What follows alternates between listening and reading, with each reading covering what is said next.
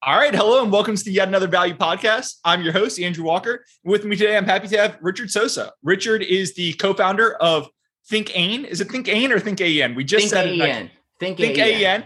He's also the host of the Riches and Niches podcast. So I've got a little bit uh, of a competitor on here, but that's okay because I really enjoy the Riches and Niches podcast. Richard, how's it going? So I'm going well. How are you doing? Doing good.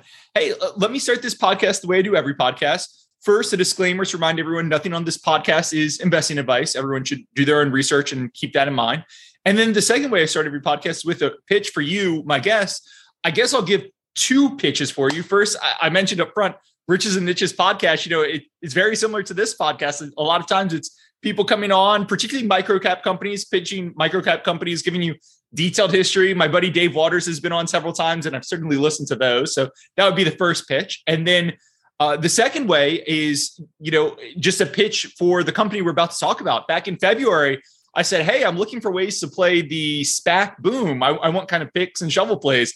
And the only person who mentioned the stock we're going to talk about today was you. And you said this is the most obvious way in the world. This company is way undervalued, whether you think SPACs have legs or not.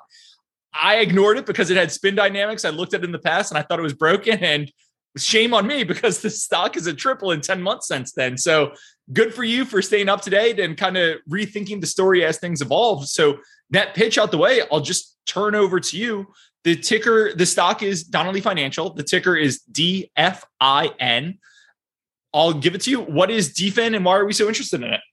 All right, perfect. That's great. Thanks for the intro, Andrew. I really appreciate you having me on. Um, look, I'm I, am i am passionate about three things: uh, one, investor education; two, storytelling; and three, niche investing. You know, on hey, the are you passionate about baseball too? Because I saw throws lefty in a profile somewhere, and I feel like there might be baseball as well. And I see a football helmet back there. Yeah, I, am a big football guy. I, I like baseball growing up.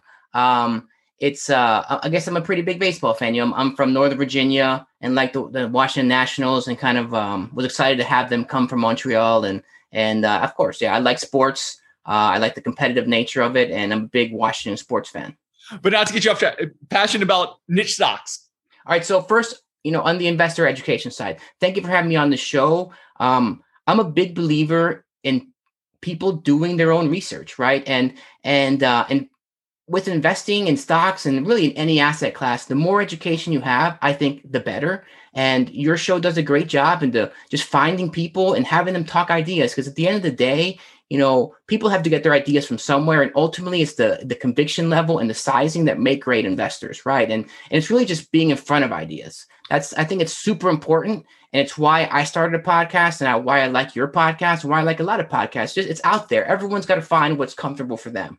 So mm-hmm. I think it's great that you do it. I like your format, really simple. Um, and it breaks it down and it goes into a deep dive on certain names. So I think that's great. Um, I appreciate that. Just with that, you know, I like getting swag from from people I'm passionate about and people that w- where I believe in the mission. And On Ramp Academy, it's um, a firm started by by uh, Tyrone Ross. This On Ramp, and what I believe they do is they um, they provide registered investment advisors with tools to invest and manage crypto assets and they also have On Ramp Academy, which is really just investor education. And you know, they sent me this a couple days ago, and I said, you know what, this is kind of a perfect place to put this on because again, just on education. Like I've I have some thoughts on crypto, but I'm not going to share them here. But what I do believe in is education. If you're going to invest in anything, you got to get up to speed, and there's there's really no excuse because there's plenty of resources out there. And and for people who are listening on the podcast, because we're doing this with video over Zoom, but most people actually listen on podcasts. Richard is wearing an on ramp sweatshirt, so that's the swag he's talking about there. All right, I appreciate it. And then you know, on the niche side, um, you know, niche markets by definition they're smaller, and because they're smaller, they generally attract less capital and and less competition. That's why I've in my day job, I like finding managers that are experts or what I call masters of niche, right? They're um, because there's less capital and less competition. I believe you have opportunities for outside returns. Um, and as a personal investor, I kind of have the same philosophy. And I look at stocks where I believe, look, there's, there's not a lot of capital here, but maybe, uh, maybe at some point there will be. And um, and like Andrew said, like there's not investment advice. You know, DFIN is just a company that I was fortunate enough to be at the right place at the right time. Um, and then there were some things that happened over the last few years that kind of raised my conviction level on the company. Um, so wasn't sure how to start on DFIN, but I think what's the best way to describe it, and I'm going to read this straight from their 10K because it's very simple. What do they do? You ask me. You know, they provide regulatory filing solutions, software solutions, print and distribution solutions to public and private companies, as well as mutual funds and other regulated firms. So they're really kind of a one-stop shop for for public companies, private companies, and investment managers. Like they file, they'll print stuff when a company does a deal, does M and A. Like they're they're really the leader in that. That's what they do. Um, before I go into DFIN, I wanted to kind of give a background on on the company and um, why I think it's so cheap and and um, I think it's important to understand where the company is, where the company had been to where it is now. Mm-hmm. Um, so this company was part of a, a larger company called uh, R.R. Donnelley, which um, it was a holding company and kind of a, a, jack of all trade printer. I mean, they basically printed everything. They had this finance, this had this financial services arm. They had a magazine arm. They had a, a traditional book, a textbook. I mean, they do they did everything right, and it was a roll up strategy and a 150 or something year old company. Um, with with DFIN really being you know most of DFIN was acquired at R. Donnelley over the last you know from like 2005 to 2010. So um, it's really was the newer part of Donnelley. Um, yep. And in 2015, as you can imagine, the printing business was hemorrhaging losses, right? And it was just look at the end of the day, people were printing less stuff, right? And the company had, since it had been built really on acquisitions, had a ton of debt. And um, there were some good parts and some not so good parts. And in I think 2015, they made a decision, hey, we got to split this up. Like this doesn't make any sense um, being this big company with just a lot of debt. We, you know, we have to realize value in some way for shareholders, and really, I think to to remain, you know, to not go bankrupt. I mean, it was it was yep. bad. Um, so at that time, they decided to split up into three. Um, and from what I've heard, like they always split it up where they'd remain. R.R. Donnelley would be just you know some of the traditional printing stuff. Um, LSC Communications that was really the um, the magazine and textbook printing that they did for for clients. Um, from what from my understanding, that was always split up to sell to um, to another company. And uh, you know, I'm blanking on the company now. I, for some reason, I'm blanking on it. Uh, not important. It was intended to sell that company, and and they actually had a merger in place, and the the FCC came in and said no. Oh, I actually remember up. that. Yeah, I remember that, and I remember because it, loose memory, but you're right. I, I, think that's it's like textbook or magazine publishing or something, and the FCC blocked it. I remember, you know, I, am friends with uh, several M and A involved people, and all of them were like, especially the libertarian ones were like, all right, I I understand there's a need for antitrust, but are we really concerned about magazine publishing right now? Is that really yeah. where the competitive landscape is? Exactly. That's exactly what happened. And and so with DFIN, it was always kind of set up, you know, spun off to sell to Broadridge. It was just the most complementary business and it was um and then not to mention the, the, the synergies right? Broadridge people don't know this like i'm shocked. I've actually spoken to broadridge investors. The 20 percent of their business is printing documents.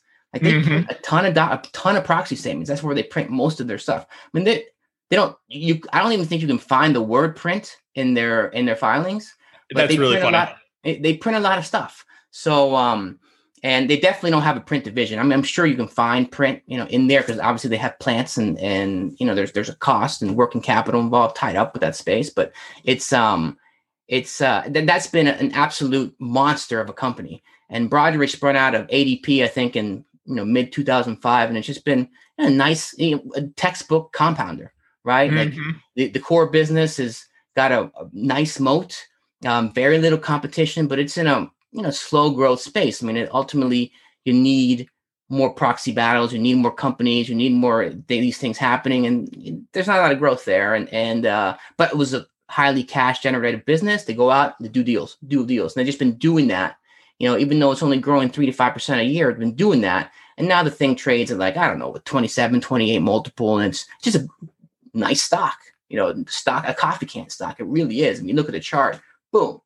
So um, I give that background because it's important to understand that R.R. Donnelley was a mess, right? When they bought, from my understanding, when they bought what makes up DFIN today in like 2010, the, the biggest part of DFIN really was purchased in 2010. It was called Bowne and Company.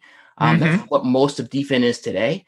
And from what I've read and what I understand, like there was zero invested in the business. They didn't invest anything, right? And you know, over the next five years, I mean, you had competitors come up and say, like Workiva, and say, you know what?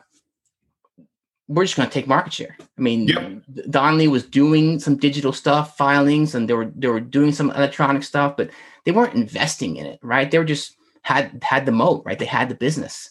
They didn't really care. I mean, and then nor could R. Donnelley do anything, right? Uh, which uh, part of the reason they another part that spun it off, that now is its own company, it could do all these things. So you had a lot of underinvestment for really five or six years. I mean, you had no investment in in what was Donnelley from 2010 um, to 2015. You had no. So, so it's. I mean, I I put this up, but it, this is classic spin dynamics, right? For right.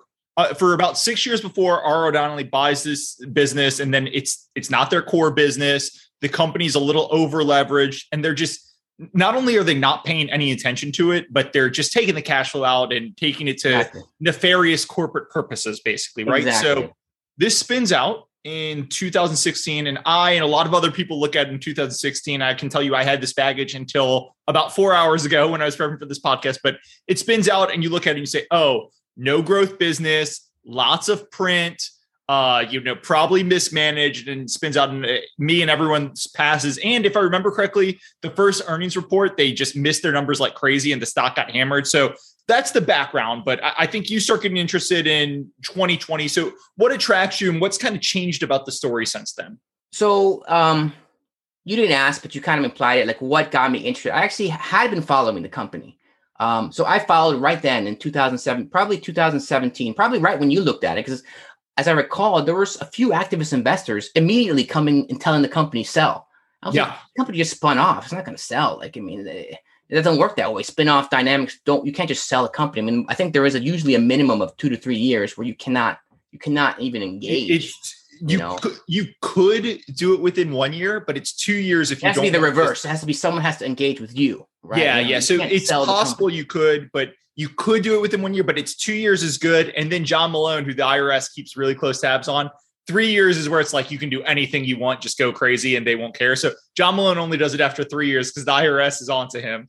Yeah, well, that that makes sense. I mean, it's for a reason for that. So, um, so that's someone called me, you know, talking about network. You know, I, I I believe in investing. You need a network, right? Via podcast, via other investors. And a good friend of mine called me. He's like, Sosa, you got to look at this. It's Donnelley. They spun this off. It it's um, you know, you remember RRD, like that that terrible company. Like this was like their prime, like their the crown jewel, and they're eventually going to sell the broad division. It's perfect. It's you know, the stock was at twenty five or something, and it's it'll sell for fifty, like that kind of thing. It was perfect. So I was like, ah, okay. I looked at it and I was like, man, it was, it was a mess. Like they spun off. So company was doing about a billion dollars in, in revenue at the time doing 15% EBITDA margins, you know, generated mm-hmm. good, good cash, 25, 50 million dollars, but had 600 million dollars of net debt um, at about six and a half percent combined interest, right? So it was manageable because it was even though the the revenues vol- was volatile, like the cash flow, was, the cash was there. It was it was there, um, but still, it's a lot of debt for for yep. a company uh, that is was at the time 40% of their sales came from printing, you know, printing documents, 40%. Um, so it was, and then not to mention the fact that capital markets is extremely volatile. And, um, you know, since a, lot, all, most of their print stuff where they have any kind of margin or, or, or business is in the IPO, M&A, distressed debt, bankruptcy business. And, um, they not only spun out with this mess, but over the next three years, there was kind of a lull uh, people forget this. Like, you know, from 2016 to 2018, IPOs were everyone was private, right? Everyone you wanted to stay private. You had all these, you know, companies that you're seeing now. They didn't go public. It's right? something I was going to ask you about later, but it, I'll, I'll even add on to that. Not only was everyone private, I mean, people forget there were talks of what happens when all the not just is everyone private, but what happens when all the public market companies go private, right? Because public companies were looking and they were saying we don't get great multiples. Uh, we think our private market value is higher. We go private. We don't have to report quarterly earnings, deal with short sellers, deal with activists. Uh, we don't have to spend, you know, public companies, big ones will spend 10 million plus on being an act on being a public company. That's a lot of money. They're looking at it saying, what's the point? We don't raise money from the private public markets. Let's go private. So there was this huge take private trend. And I think a lot of people were looking and saying the number of public companies out there keeps shrinking and shrinking. DFIN is they're a shrinking business just because they're the company data set they're they're after shrinking. So you kind of nailed there's there were two big um, headwinds that faced the company at, at that time. Well, three. You know, one was the debt, which at the time I thought was manageable. It was man, it was you know it was it's a high leverage, right? Um, you had that. You had the whole. You had the fact that there were less public companies. There was less and less, and people exactly what you said. That was that was a headwind. I mean, there were com- in their business, their clients were just evaporating, yep. um, and um, the the third one was the print. Like you you had they were a business that printed a lot of documents, and you knew for a fact that they're just going to be people printing less stuff over time, and that, that's just a natural thing. Um, so you know, in 2017, I'd followed it. You know, I think I'd purchased like 100 shares. I just wanted to follow it. Like the, you know, the guy that pitched me the stock was pretty good with these things, right? So I took the time to try to understand the business, and let me tell you, it was it was so hard right? Because as you know, investors to get a multiple, you need consistency, right? That's what that's all they care about. Let's be honest. big investors, they want consistency and something that's predictable. Um, and DFIN was not that. I mean, their revenues and profitability were all over the place, right? Mm-hmm. So in 2017, they said something pretty interesting. I mean, they had an analyst day, and and they said it with conviction, you know, we are, are not going to do deals right?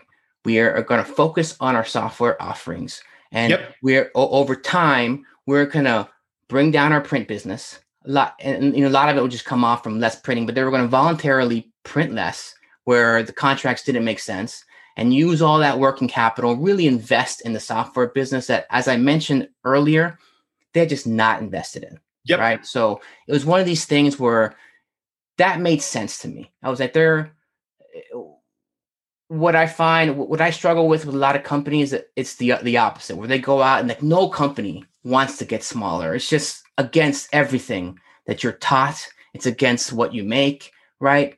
To go out and say we we are going to print less, we're going to so de- therefore decreasing sales considerably, um, and then not only do that, but take that money and invest in something where we don't, you know, we believe we know the outcome, but ultimately we don't know, right? Because we're going to be have to be taking market share and we're going to be growing market share and taking market share from from competitors where we lost market share right? So that's what they did and that's got me more interested and i said okay you know that makes sense. I like that.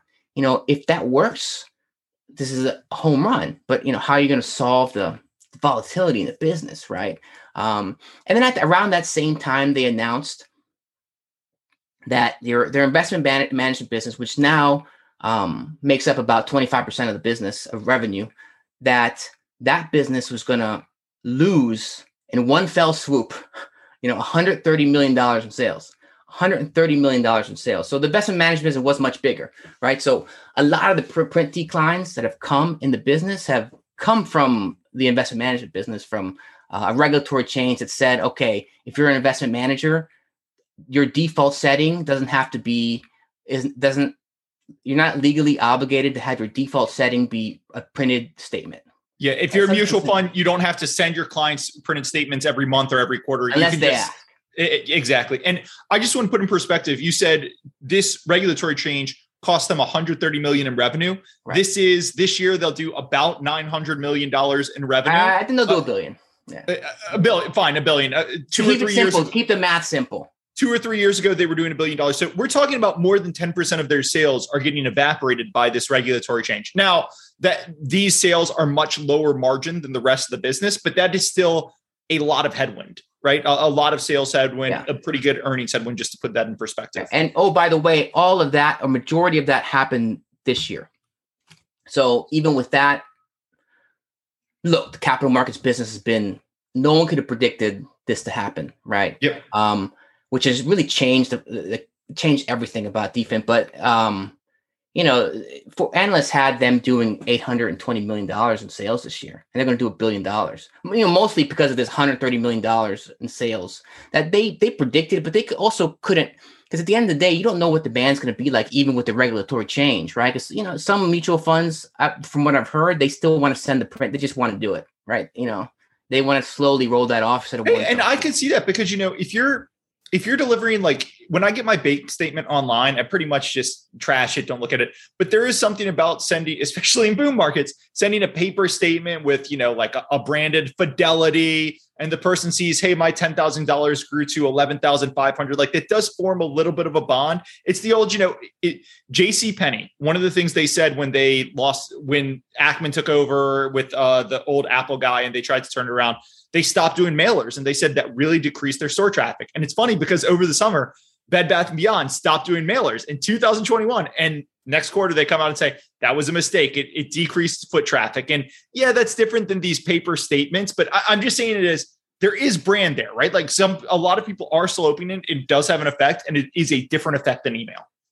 Exactly, and it is, and, and that all happened this year, and um, and I believe in my heart of heart, like that's what forced him to say, you know, we got to be careful. Like, you know, we're losing this, you know, this, even though it sounds good, where I'm the story that I'm telling, like, you know, on the business perspective, they're losing a lot of business, right? Um, and it, it was profitable, right? It wasn't like it was, you know, maybe low margin is better than no margin. Um, and um, I think that kind of forced him to say, hey, we need to just focus on the software because we have this, you know, just just to reiterate on both sides, on the capital market and investment management, they do have a moat, much more so on the capital market side, but they really are, you know, a big player. And I'll, I'll get into that later. I okay. just want to kind of finish my thought on um, on that. That forced them to, I think, stay focused um, because I don't like companies with a lot of debt. I don't want a company that I own to go to zero. Um, and they were really diligent, and I think that's what now in 2018. Fast forward a year when when what I think something happened that really changed um, the way I thought about the company is look, I'm not a huge activist investor fan, but I do believe some activists can add tremendous value. Mm-hmm. And um, what happened here was a, an activist by the name of Jeff Jacobowitz. Um, he came in, Simcoe Capital, and took a significant stake. I mean, he owns the biggest, largest shareholder outside of, uh, you know, BlackRock, right? Yep. He took a 3.3 million, 10% stake in the company. Um, and you know his background is activism but like he, he's he wants to be involved. Like he wants to be involved and and he's a software guy. Like he had a huge winning with Telular who's on the board of that company. Um he he was uh really involved in um kind of blanking on that one uh the the the, the print the mailings the, the the the stamp what was it stamp company um uh uh just recently the the stamp um you know stamps.com is it yeah, stamps.com. He's like the oh. top five investor. yeah, yeah. He wasn't on the board, but you see the same, you see a pattern, right? Like, you know, there's going through change and people don't yep. value the change accordingly, right? So he is that kind of guy. And I know you plugged in some of your podcast guests, but I, I believe this is the perfect time to plug to reiterate a couple that you've had, both of us had, but you know, you can you can put the links on this as well. But I want to just mention Dave Waters and and Jeff Moore. Um, you know, and and Ben Ben Ben Claremon because those three, I think those podcasts were kind of I've evolved as an investor, and a lot of those things I've evolved because of some things I've seen. And um, you know, one with Dave Waters and, and Jeff Moore. First and foremost, like they they talk a lot about uh, Peter Kamin and um, Rob Alpert and and Clark Webb. Like they have a playbook, right? And that playbook just for some reason doesn't get people don't get excited about in the short term, but it works. It's like you can't predict a business all the time, but you can predict. I think you can predict people and what they're going to do. And when Jeff came in, you know, I had um I read about him and and I, I already kind of liked ETH and I wanted to own it. I didn't really own it. I think I actually traded a little bit and lost actually lost money and the thing just went straight down. Um and but I liked what he was doing. And by the way, he got on the board with no just pretty much walked in. Like I, I don't know what the process right. There was no I mean, there was no campaign or anything. Just came in, came on the board, and then I think once he started, the communication was just much more was much more focused on we're going to build a software company. We are a software company, and that's when they announced their 44% software by 2024, and it reverberated around the company. People have talked to me. They they at that point in time, I think they became a software company and they said to themselves, we're going to focus entirely on doing this. It's going to be our mission. We're going to have to make a lot of short term sacrifices, right? Because they had to lay off a ton of people in print and that had to have been difficult, right? That is always difficult to do. And, and, you know, they've quarter after quarter, they talked about how hard that was. Um, to lay off, I mean, thousands, a thousand people or something, right? I mean, yep. that's, that's, a lot of people. Um, and, uh, but, but doing that, I think, doing that in 2018 and 2009, um, you started seeing it slowly. You started seeing the business become less volatile. The IPO market still was not that great. Um, the M&A market was was was better. I think that was helping them a lot. But in in uh, 2020, when they reported the fourth quarter earnings um, in February, this is February, right before everything happened, they had blowout quarter. Like it was yep. amazing. Everything that they had talked about boom was just like everything you know the software was growing they had the print was slowing down you know the the the, the you know you could see the, the the light at the end of the tunnel where they would eventually stop hemorrhaging print sales. Um, because at the end of the day people need print stuff right? And they're the go-to people right? So, i mean it's, always gonna be part of their business.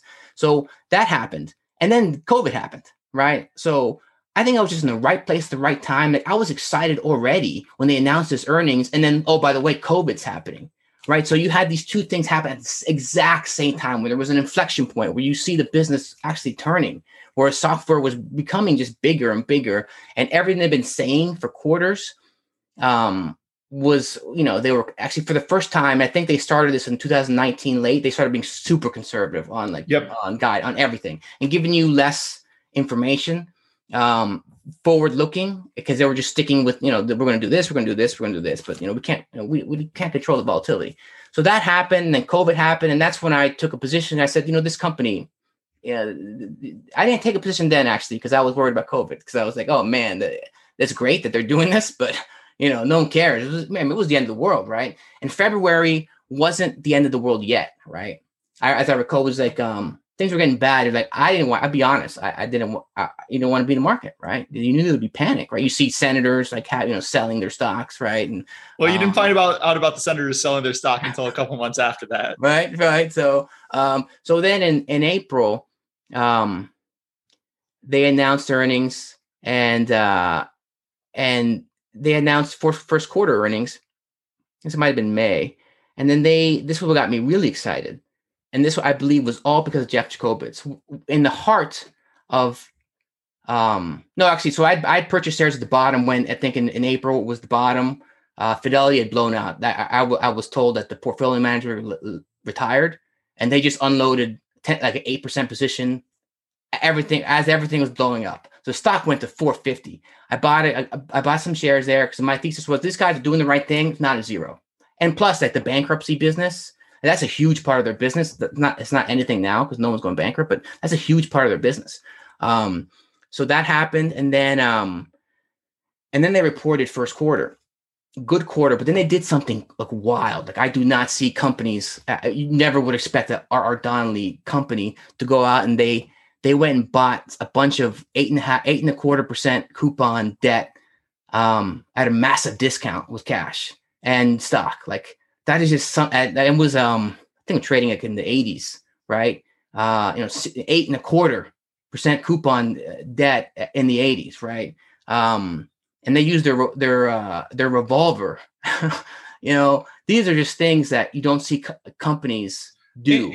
And it's a really good trade because everybody wants share buybacks, right? But buying eight and a half percent debt at eight at the 80s, that is a basically risk-free 10% return. As long as you know, if you're if you're going to hit financial distress, it's not going to be risk-free because that's going to push you into bankruptcy. But it, short of that, I mean, it, it's just an incredible, incredible trade. So that that's what I think the turning point for me got me super excited in the company. I was like, this, this is I now like a big knock on the company then was like they don't trust management, right? It's like our Donnelley people, like they're gonna go out and lever themselves and buy debt, you know, they're gonna take more leverage, right, and buy companies, which they could have done. Um, but that told me they're not gonna do that. These guys, I don't know what they they did in their board meeting, but to go out and do that when nobody else was doing that, people so, bought that. I mean, just nobody else was doing stuff like that.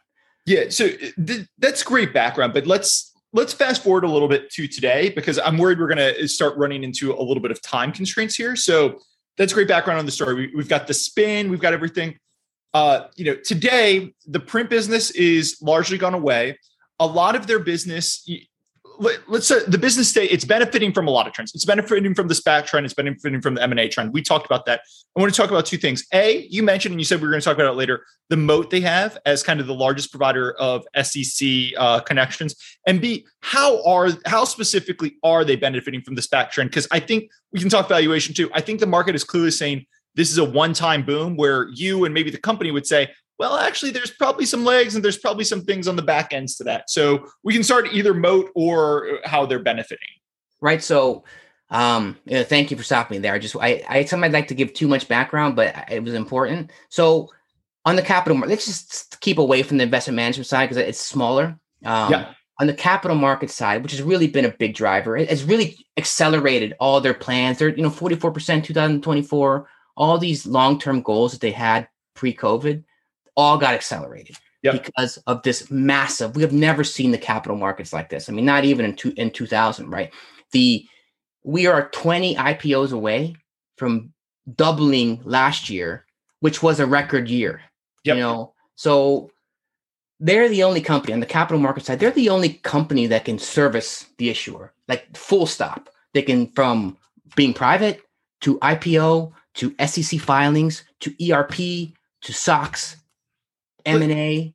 Let's just talk real quick. So, servicing them as private, IPO, and public. What are they going to do for private companies? Just help the filings. They, they they can print stuff. They can help their filings. They can help with accounting. They have so many things that they can do with that. And by the way, help you set up everything to go public. Right. No. So, which banks do too, but they use them as well. And they invested in this business, as you can imagine, three or four years ago when everybody was going private. Right. So, and, things they were able to do so that's how they would help the the private side. I think the the jewel, but it, it is uh, it is quite volatile, right? Because you need IPO volume, but the jewel is the IPO business. So when a company is IPOing, what is DFIN doing from them, and what are they getting paid for it? Well, the biggest you know the biggest driver of sales is really printing their documents, right? They they they print a lot of prospectuses, right? Yeah.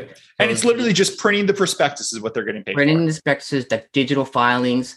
Um, they they'll help you know set up meetings and, and a lot of paperwork that goes on between the bankers and then the issuers. Like they have all these remote offices. They will um they have venue which is a data room that helps on some of those things. Uh, that's more for m&a but it's helping the ipo as well. So they'll do a lot of little things like that um, to really expedite the process right? And um, by the way last year during covid like they're the prime reason why a lot of i mean lot of IPOs were done virtually. It's because of companies like DFIN that were able to really manage everything on the compliance side. Because I think people don't realize there's a lot of compliance related stuff that goes on when you're doing, especially an IPO.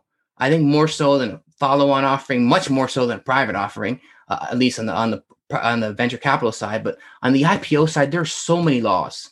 There's so many laws, and you know, you use DFIN because you know that they're not going to mess it up on the printing side, like you can't just go to Kinko's, right, and print a document.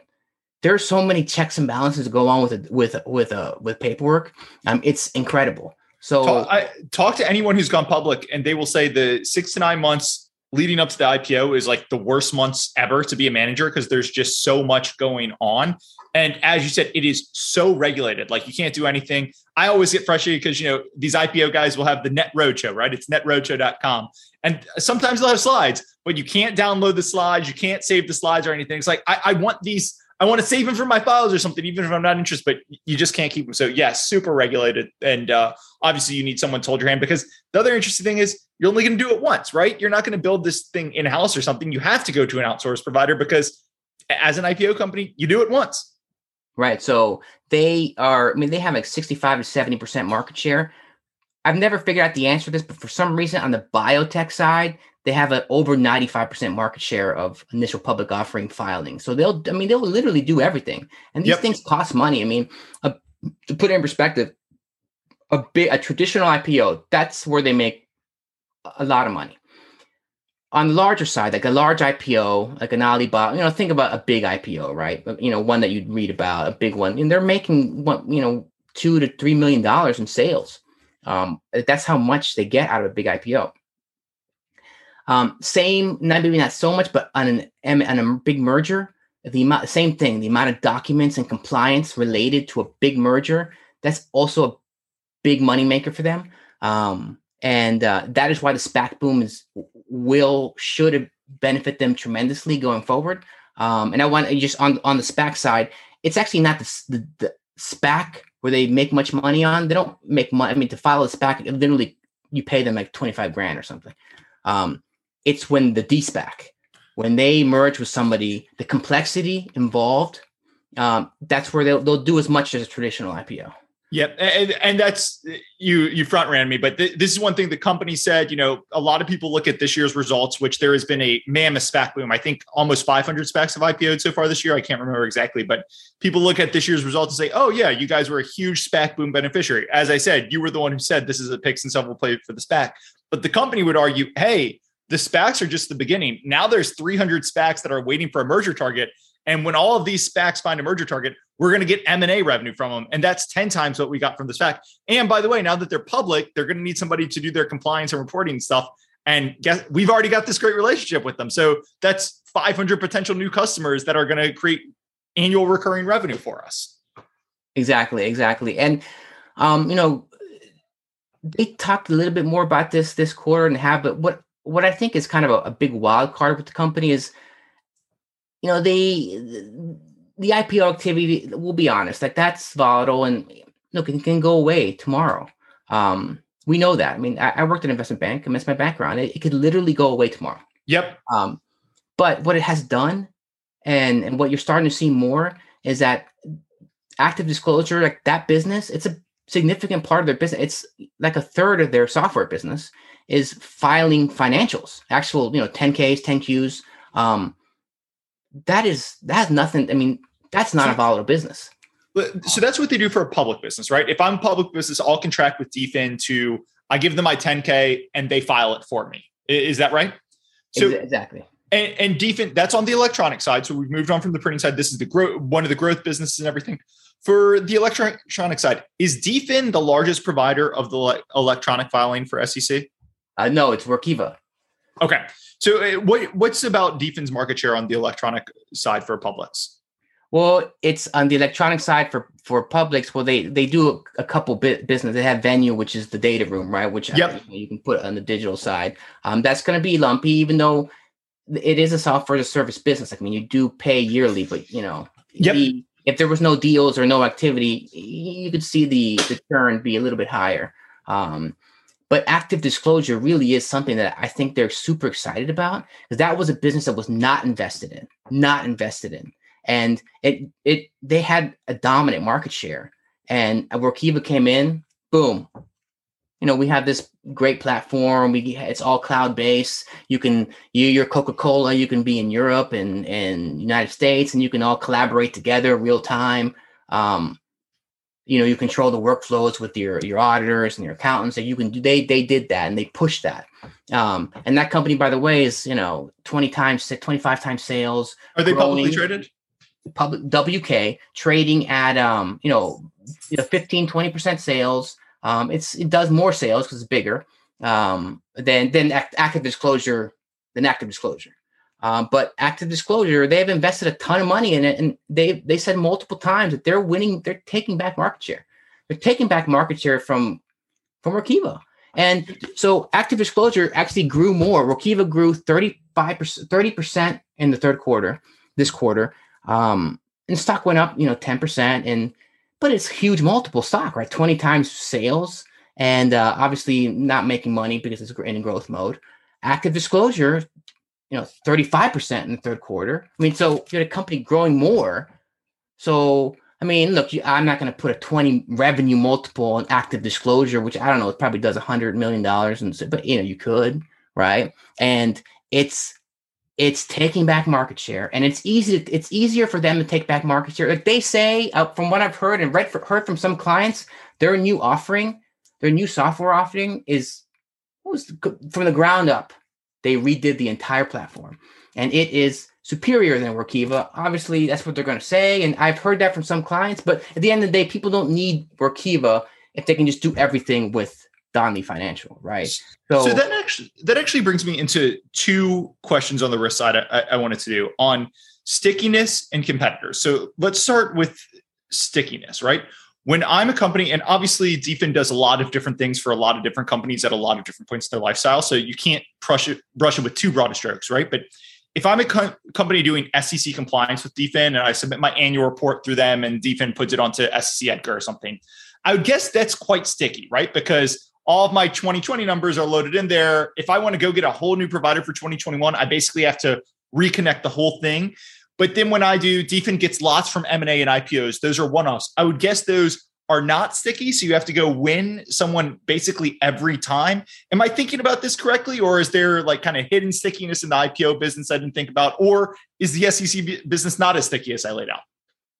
The SEC business is sticky. And an M&A deal, it can get interesting. But first and foremost, in an M&A deal, a lot of times it's the same company. The, the two companies use the same providers, right? Yep. So that doesn't doesn't matter, and and it, it'll DFIN won't matter when they're now merging and there's another competitor like Workiva, for example, or on the you know uh, you know SS&C on the da- you know, data room side. You know, you're, you're it's more competition, sure, but ultimately they're on an m&a deal that they're getting paid a, a one time a ton of money to process that transaction and they're right there in front of you you know trying to earn the business and because they provide so many and this is what you know haven't mentioned because they provide all these different platforms there's there's room to negotiate here or here or here. No one else can do that right? Like they they will cut deals. And in certain segments like okay we'll give you a discount on the sec filing if you do our if you we print these documents for you right? And then vice versa right? Whatever fits the client's needs um, and they're able to do that. I believe that's why they don't give so much detail on every individual segment. They try to but it's a challenge right? It's there are all the businesses are intertwined. Like people in the past say oh we'll just split off the print business. It's not that easy because it is so important to them because it puts them in the front door because everyone needs to print prospectuses. So you're getting everything. And a lot of clients will just say, okay, I'll just do everything with you. Yep. Right. Yep. It happens more and more and more. And and you can see it in their numbers where this year that they're going to grow 10% when they lost 10% of their business. Right. Like eh, phenomenal. Let me ask um, one more question just on the M&A side, right? If I'm going to do M&A and one of DFIN's products is data room, if I'm going to do M&A, who decides and how do they decide who's running the data room, right? Is it, I'm guessing, is it the bank that's going to decide, hey, we've Andrew's private equity, Andrew's industrial firm is up for sale. He's going to load everything up to this data room because that's who we always work with, or is it someone else who's deciding? That's a good question. I don't know the answer to that. My gut is it's the bank um, in conjunction with the company, but I don't know. I don't, I don't want to tell you something that's wrong. Um, I'm pretty sure. I'm pretty sure it's the bank because I, I, was in private equity before, and every yeah.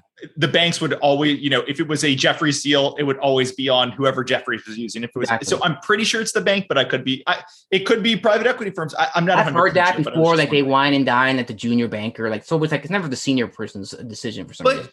Again, that's probably it's tougher because if you do the bank and you know the bank runs 200 processes a year, the banks have they've probably got a lot of pricing power there because there's only seven banks who kind of matter. But it's also probably extremely sticky because if you've won the bank and the bank wants to shift, well, you're going to have an awful lot of angry bankers for six months who say, hey, we have to go recreate all of our models because you guys are trying to save $10,000 or something, you know? So uh, that's interesting. Let's, so we, we've talked about a lot.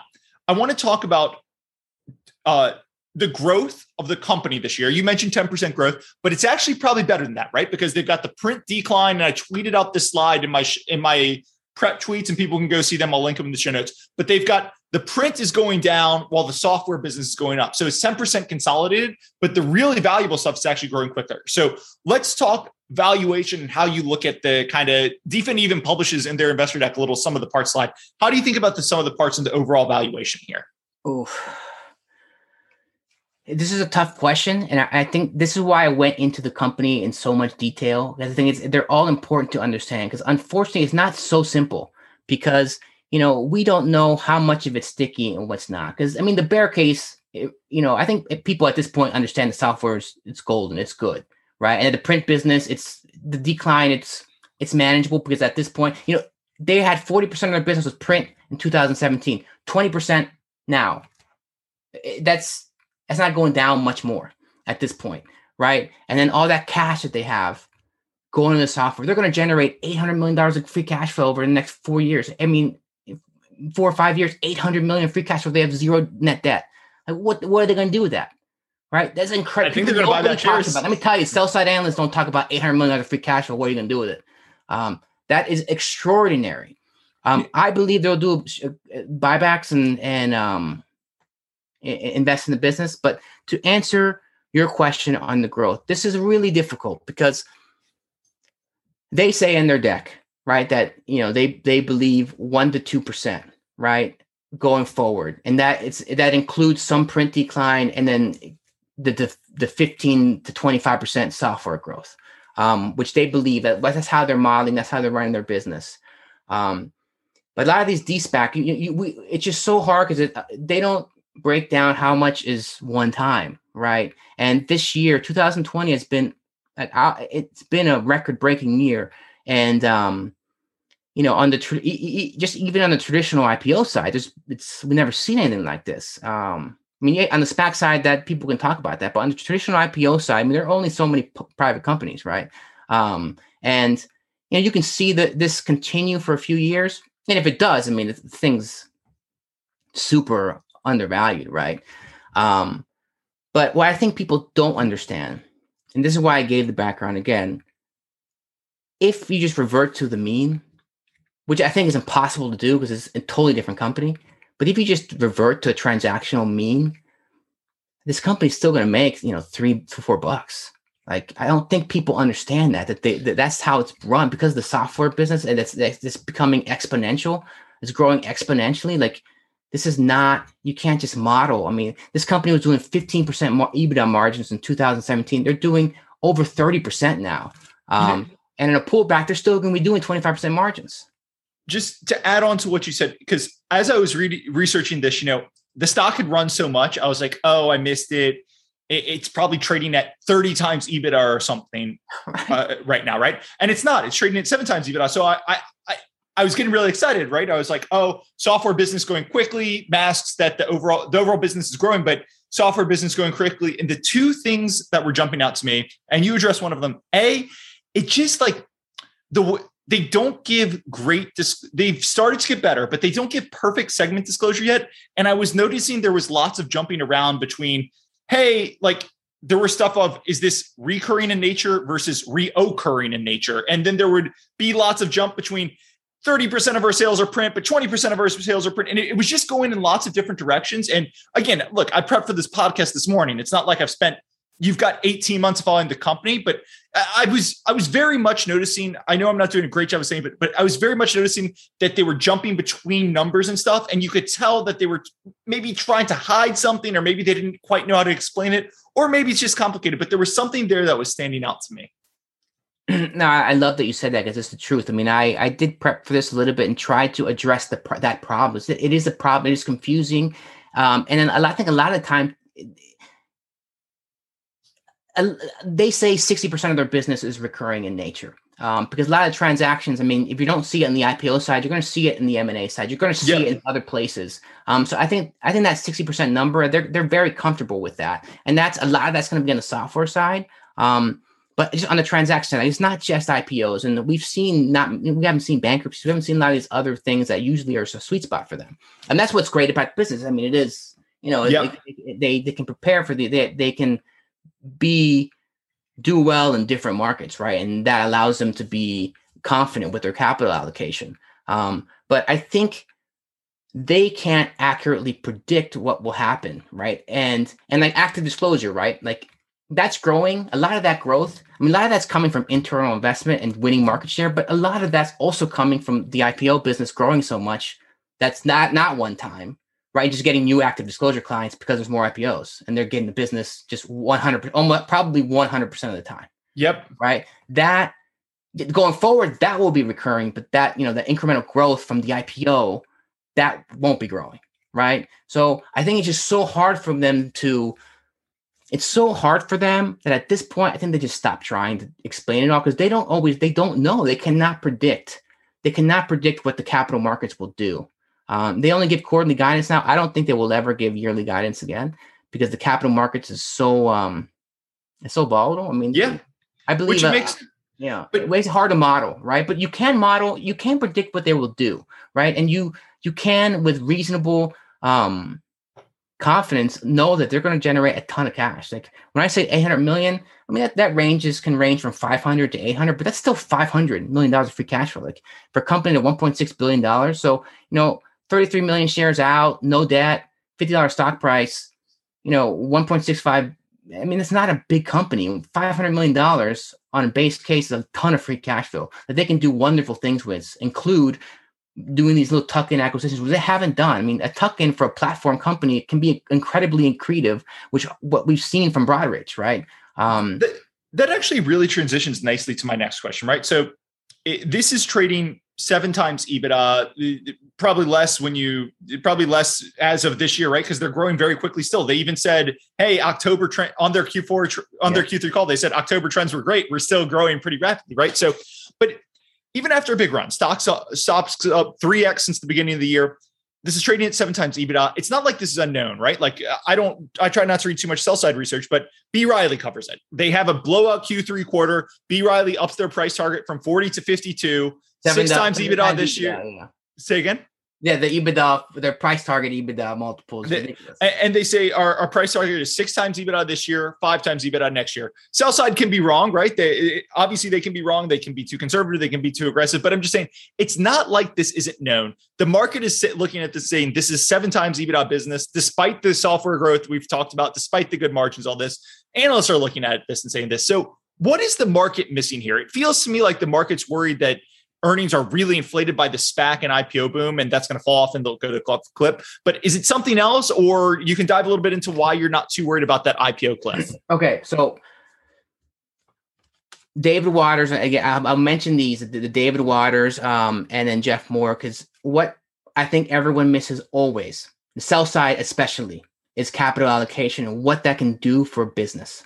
Um, if they're taking money, they're they're taking working capital and what a lot of companies do, they'll pay a dividend, right? They'll just buy back stock, which they're doing, but um, rarely they'll they'll throw that money into a, a business that's extremely, extremely highly valued.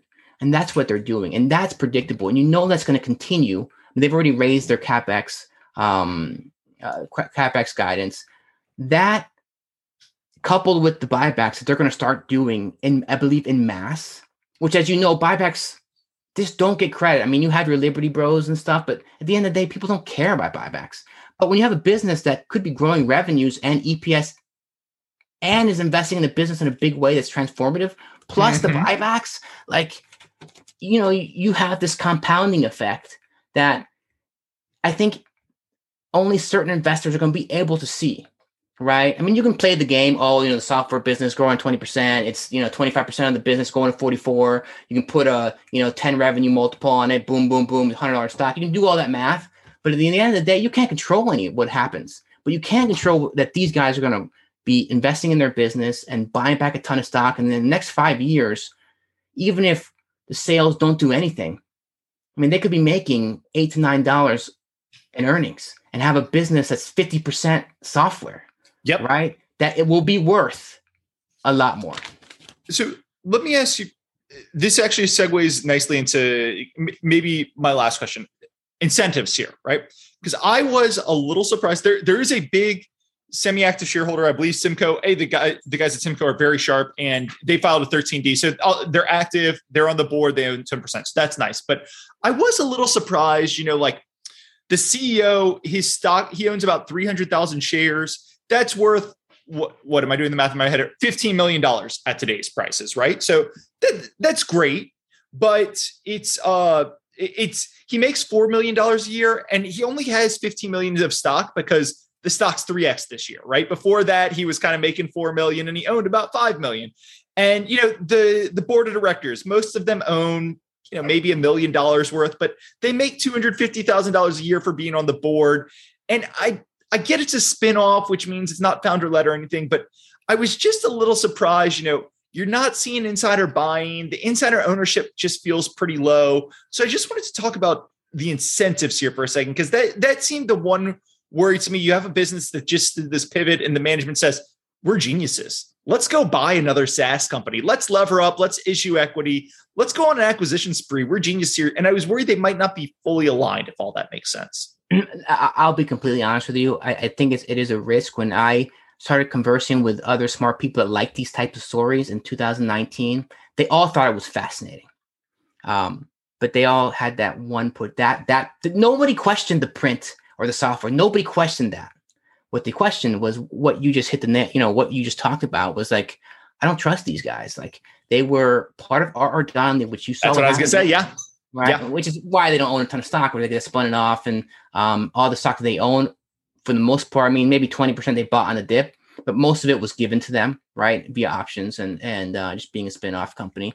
Um, so, look, I've I've talked to these guys a couple times. I've more importantly, I've talked to a lot of people that work with them. What I do understand is they're incredibly sharp and know the business. Like, I mean, their their backbone is R.R. Donnelley, right? And and what they did, they don't have direct experience in this transformation, but they've hired the right people and they are hiring a ton of people. And then this is why I've mentioned Jeff Jacobowitz like five times on this call. Like, and it's it's really the one of the biggest reasons I, I bought because I know he will be in there. He's got the playbook, and they're just going off this playbook, right? They're going off this playbook that's working.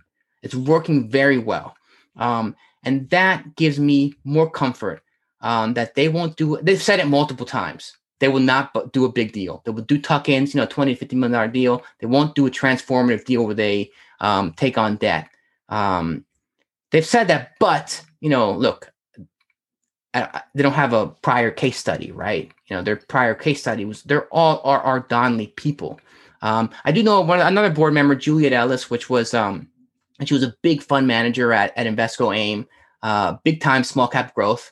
Like I know she's on the board. I know she she's good. Like she she will. I mean, the board is pretty good. Um, and then the management team, like all I can say is everything they've said, they're executing, man. And and from the first conference call, if you go back to their first conference call, the total mess, like they've really improved. They've tried much better to communicate their story. And just, I see the actions. Like, you know, the actions do speak louder than words at the end of the day. Um, and, and you're seeing the execution. Speaking of actions, one of the things I like is look, last year they bought back shares and they were buying back shares low, right? When the, this market was low. And the only time I believe there's been insider purchases in this company's history was at the end of March 2020, which is nice. But they were buying back shares when the stock when the stock was hammered and everything was hammered. And not only that, they were going and buying back their high yield debt, as you mentioned earlier. And it's one of those things I do think actions speak a little louder than words. You know, I know so many companies say, "Oh, we're going to be aggressive when the, the stock price goes down. We're going to hammer the bid." And guess what they do? You know, they pull they pull the Peloton this morning, and they they issue shares when their stock's down seventy percent or something, or they sit on their hands, or they go and do deals instead of. And in this case, I mean, it's not to say that they won't, but you've got an active shareholder who's a board member who owns ten percent, and the history of the capital allocation recently has been we give it back to shareholders or we retire a really high cost debt at attractive prices. So I I, I think you're I, think their actions speak to what they're how they're looking at. And you know, again, words mean don't mean a lot, but go look at their deck and everything they say, shareholder focus, laser focus on shareholder returns. Like it seems like they're running the right playbook here. I think so. And and um, I mean, look, the same with with P10 and David Waters. They don't give any forward guidance at all. They don't. There's no hype.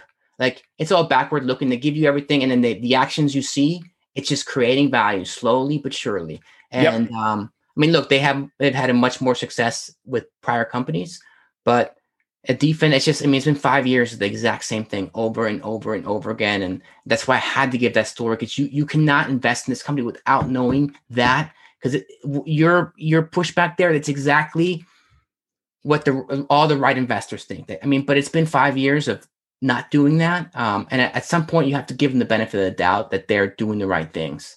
Um, and then they're actually just doing what they said they're going to do. What do you think the end game for a DFIN here is? You know, I, I would think the end game comes in one of four categories.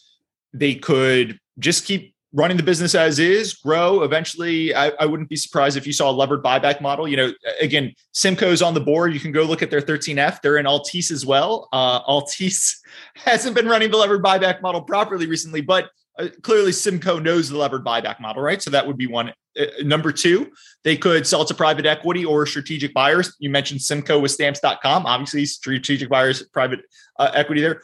Or number three would be they could go do a transformational deal, hopefully one that creates a lot of shareholder value. But or I guess number four would be they could do some mismatch of it where they do some levered buybacks and they do strategic bolt on stuff. But if you had to guess, what's the end game for the company here? Oh, so I just predict the future for me right here, right now. Predict the future. I'm going to predict the future. I don't want to. This is just my thoughts. Um, I don't think they'll do a transformational deal. I would not be super excited for them doing a transformational deal. They don't have the multiple. Um, and and I think there's enough investment opportunities within their business. Um, but look, the reason why I want to talk about, it, I mean, that that free cash flow, they never had this problem, right? Because they had a ton of debt and they were forced, essentially forced to buy back. Yeah, they were forced to pay it down because of the terms were ridiculous, and they had this window last month, which was uh, for me a, another inflection point. You they could they could pay it all back with the revolver, and they did. So now they have essentially, as of the end of the year, they'll they're going to have no the net debt zero, so they can do whatever they want. They can do a lever recap, which will be accretive, right? They could they could raise a ton of money. I mean, they could do four three hundred million dollar debt deal and buy back a ton of stock. Um, man, and and then look, I I do believe my heart of heart this was always set up to to sell to a Broadridge, but let me tell you, the time for Broadridge to make a deal, it's slowly it's going away. And I want to say this on this call: if they don't make an offer for DFIN, they're, they're not going to be able to buy it. I mean, at this rate, they're going to keep on investing in their business and growing. And as soon as that revenue number is able to turn consistently positive, I mean, this stock is going to have a massive re-rating because it is ultimately, and they're working on it. It is a pretty simple business to understand. If you really, I mean, they do a little bit of everything. They have software. They have a ton. They generate a ton of cash. They have a nice moat. It's nice business, and it's super cheap, right? Right now, I mean that it's the value is the valuation is so low that they can be wrong and things can turn in such a big way and it's still cheap. And then you got all this cash flow to buy back stock. I mean, you have this amazing things happening. I believe, I think they will. One, I think they're done with their buyback. I think they just finished it. Honestly, they're going to announce like a hundred million dollar buyback. Right? I, I, believe they'll over the next few months they're going to announce they replace their fifty million dollars. I think they're going to complete um, and do a hundred million dollar, you know, buyback, which is it's not a lot at the end of the day, right? They're going to invest more in their business, um, and I don't know. I, I, you know, a sale could happen. I, I would be happy with it, honestly. But you know, we are seeing a turn in the investor base. I, I loved seeing the 930 holders. I mean, we saw Wasatch, which is a really smart investor, um, come in, and Rice Hall James is a huge investor. These are big you know SaaS conversion holders, right? Um, so you're getting the institutional interest. The stock is going up, and when the stock price goes up, you know things happen. Um, it, it's just it's interesting you mentioned the multiple it trades at because one of the things you would hear at the height of the SPAC boom when they were announcing deals, public companies would be like, "Oh, well, if we were getting taken over by a SPAC, you know, we trade at ten, and a SPAC would take us out at 30. And it's just funny because uh, DFIN is benefiting from the SPAC boom and they trade at seven times EBITDA. And when you just saw the numbers, especially if you could just X out the print number, you know, just bring it all to zero right now. Obviously, you actually lose money there. But if you just looked at the software business side of this and a SPAC was taking it private, I think it would be a 40 or 50x EBITDA business, or it would trade at some revenue multiple or something. And right now it trades at seven times EBITDA. And it's just surprising. And I, I think you're kind of right. It's a rotation in the shareholder base from hey, we were here for the low multiple, we were here for the spin dynamics too. Eventually, especially as print continues to lose those headwinds, I think it goes to, hey, this is a compounding, sat, maybe not perfectly SaaS, but SaaS like business that forget seven times EBITDA, seven times sales might be the right number or something. That that is what I believe. That's why Simcoe invested in this. I believe that's why Rice Hall James and Wash. I believe that's the, their primary drivers. Like this, this is not a short term thing. If, if if they get bought out, they get bought out, whatever. But if their software continues to grow at, at what you saw in the third quarter, which I mean, the stock price up 25% in, in, in 15 days. If that continues, that's what every investor coming in is going to care about their software yep. growth. That's all they're going to care about. They're not going to compare about the capital markets volatility. They're going to compare, they're going to look at the software and be like, you know, in bad markets, that's still growing. In good markets, it's growing a lot. And it's becoming more and more of the business. It's gonna it's gonna be, you know, 50% soon. I mean, in a couple years, that that that's ultimately what anyone's going to, I think that'll be the story. And that's why I say, look, if someone wants to buy it, they better do it now at the top of the market where, where they, where they have to have a fiduciary duty to say, okay, we have to sell, you know, because, you know, you know what happens when deals happen. I mean, because once that turns, you know, you don't know what's going to happen. So I'm excited. I think that's, it's so hard with the end game, which you don't know. We don't we don't know, right? I do know there seem to be marketing less, which is a little bit odd, but um, I don't. I, I, I am a little surprised. You know, I think they do one conference a year, but I, I subscribe to BAM SEC and I look through the transcripts, and there's no there's no conference transcripts where they're laying the story out or anything. They do have an investor presentation. I was a little surprised by that, but I, am cool with that. I'd rather my companies manage the business instead of go to conference. But it's a capital markets business. I kind of thought maybe they go to these conferences, pitch investors for half, and maybe pitch bankers for half, but it makes sense. Hey, it's been over an hour, but I, I always want to give you, I, I always want to give the guest last word anything we didn't talk about that you think we should have talked about? Anything we kind of glanced over that you wish we had hit a little harder or anything? No, it's good. And look, what I did want to uh, education is very important as an investor. We did talk a lot about the risks, and those risks risks are very. Uh, maybe we should have started with them. This is a capital markets driven business, and there's always risks in the capital markets. These guys do print a lot, and there's risks in the print business. Um, with any stock, there's always things that can go wrong. And you know, just if anyone looks at this, there's it's it's a good story. They um you know they have a lot of positive tailwinds. Uh, and um, but I do think we covered. I mean, we covered everything. Uh, they have a good presentation on uh, their website. Uh, just new presentation came out today. Came, this morning, today. they were prepping for our podcast. Exactly. They, they had a new presentation today. Um, there's good investors involved. There's the you know the, the float seems pretty small. Like the stock has run, and that's that's always hard. When a stock runs, I mean, if you look at the chart, it's it's it's been volatile. Uh, it can be, for some reason, hasn't been volatile, but there's been some moments of extreme volatility. It's and an under, um, it's an under two. It's an under two billion company with a ten percent owner. Th- those are generally ripe for volatility, right? Because ten percent owner wants to get out, boom, stocks stocks going down a lot as it kind of digests that, or you know, just bad day in the market or bad day with one seller. But yeah, cool. Uh, Richard, this has been great. Richard hosts the Riches and Niches podcast. You guys, all listeners, should absolutely check that out. I, I think I've badgered Richard enough where he's going to let me on at some point. So hopefully, I'll have an appearance on there at some point in the near future. But uh, Richard, this was great. Thanks so much for coming on, and looking forward to either having you on at some point in the near future or coming on to yours at some point.